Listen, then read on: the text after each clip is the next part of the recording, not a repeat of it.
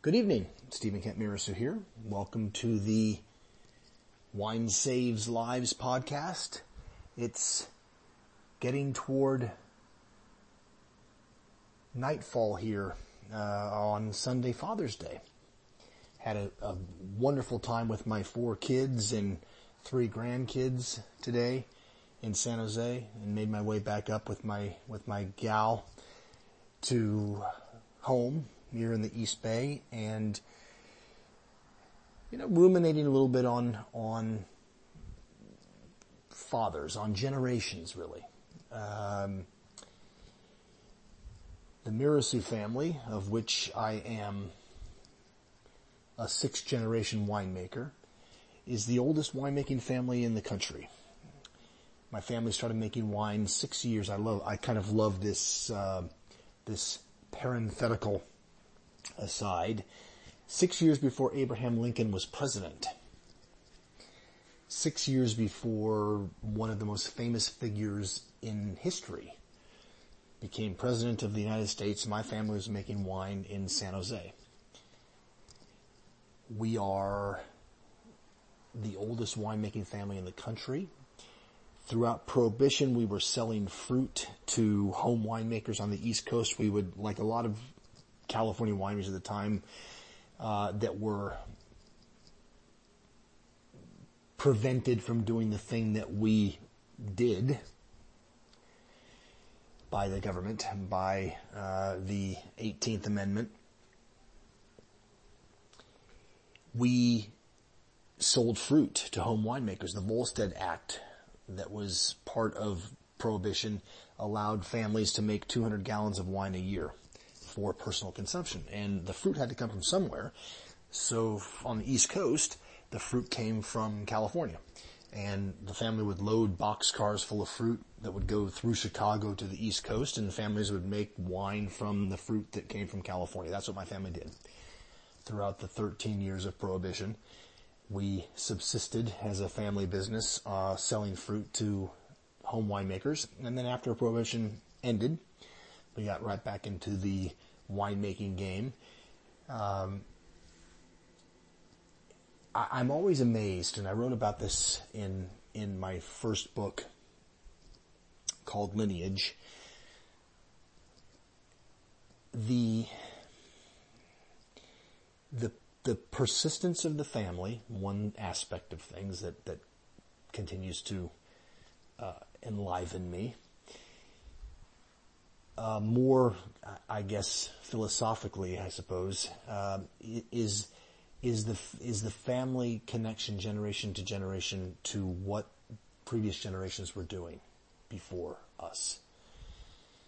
Winemaking, grape growing is a very seasonal business. Like every other agricultural business, there are seasons, and the season is when, if you're growing row crops like my family did in Monterey County in the early 60s, growing potatoes for Lay's potato chips and sugar beets for Spreckles Sugar Company, there's a narrow window in which seeds are planted, crops grow, crops are harvested, and then sold to whomever the end user happens to be, or the middleman happens to be. Grapes are a little bit different in that the vines can live for decades, but each year brings a new crop, brings bud break, brings flowering, brings set, brings the growing of bunches of grapes, the change in color called veraison. So red grapes start out green, and veraison is the process whereby grapes turn colors. They turn from green to red.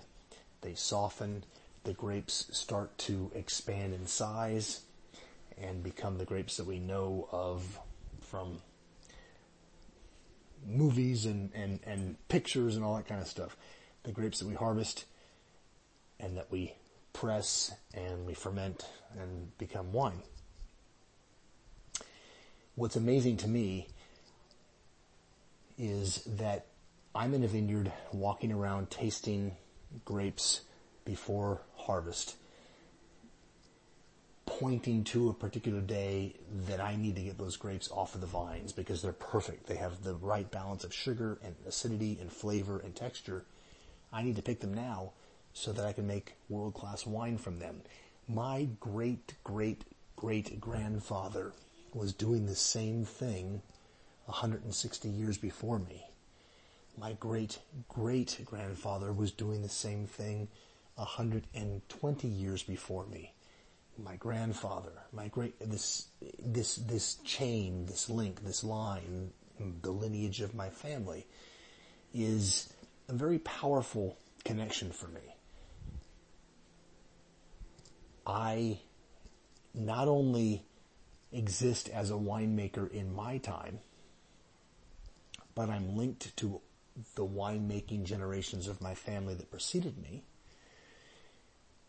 And by extension, I'm linked to every winemaker who's ever lived and whoever will live. So I'm a pivot point for the future as well, for my son and my granddaughter and my great-great-grandchildren, hopefully. I exist in this line that doesn't end. And that's a really compelling place to be. It's a compelling argument for getting up early every morning during harvest and making sure that what we're getting from the vineyard is the absolute best thing we can possibly get, and that what we make from that raw product is the best wine that we can possibly make. We are husbandmen. We are shepherds in the vineyard.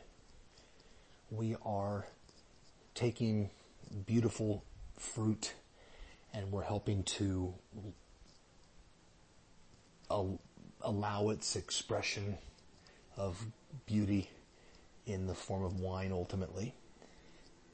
And if we do our jobs right in the vineyard and do our jobs right in the winery, we end up making something that's magical and something that connects the wine drinker to previous bottles of wine, to previous occasions in which that wine was important.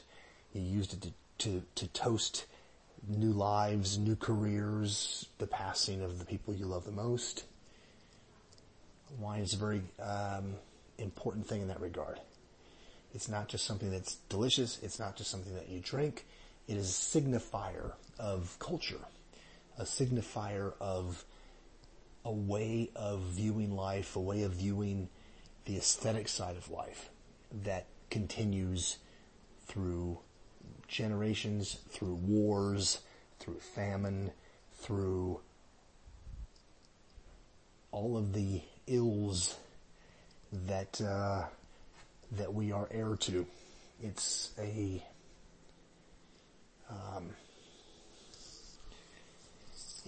special, special thing. Anyway. Happy Father's Day to all the fathers out there. I hope you're all drinking something delicious tonight. I look forward to seeing you in the next episode.